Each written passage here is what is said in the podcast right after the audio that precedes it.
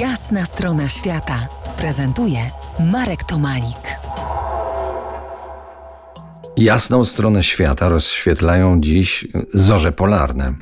Czy zorze polarne mogą być y, niebezpieczne? Czy mogą na przykład y, zakłócić lot samolotu? Więc ja bym powiedziała, że zorze świadczą o tym, że jesteśmy chronieni przed tym, przed atakiem e, słońca, które nas atakuje tym wiatrem słonecznym.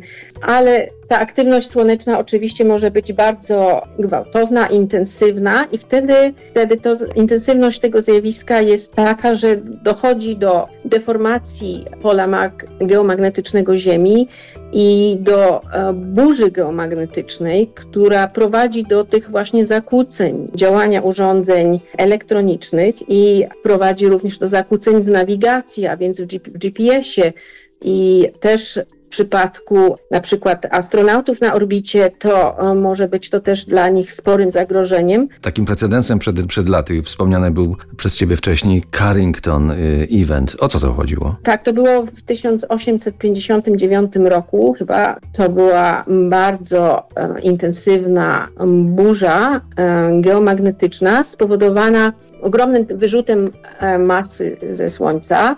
I doszło do tego właśnie, doszło do całkowitego zakłócenia łączności telegraficznej i nawet do e, po prostu porażenia operatorów telegrafów. Ogień, pożar i dos, doszło do, do szokowania tych operatorów. I, i taki, taka burza e, geomagnetyczna jest nie do wykluczenia nawet dzisiaj. I skutki dzisiaj czegoś takiego byłyby ogromne, bo doszłoby również do uszkodzenia e, satelitów, a więc tak jak wspomniałam, do cały ten system nawigacji mogłyby e, być problemy. Nie tylko zaburzenia w rozchodzeniu się fal radiowych, ale także no, w sieci elektrycznej wytwarzanie e, prądów, a więc transformatory mogłyby się zapalić. Prowadzi to też również do, do, do korozji rur. No, dlatego też ta pogoda, jakby to powiedzieć, pogoda w naszym układzie słonecznym jest, jest obserwowana, bo przewidzieć się tego oczywiście nie da,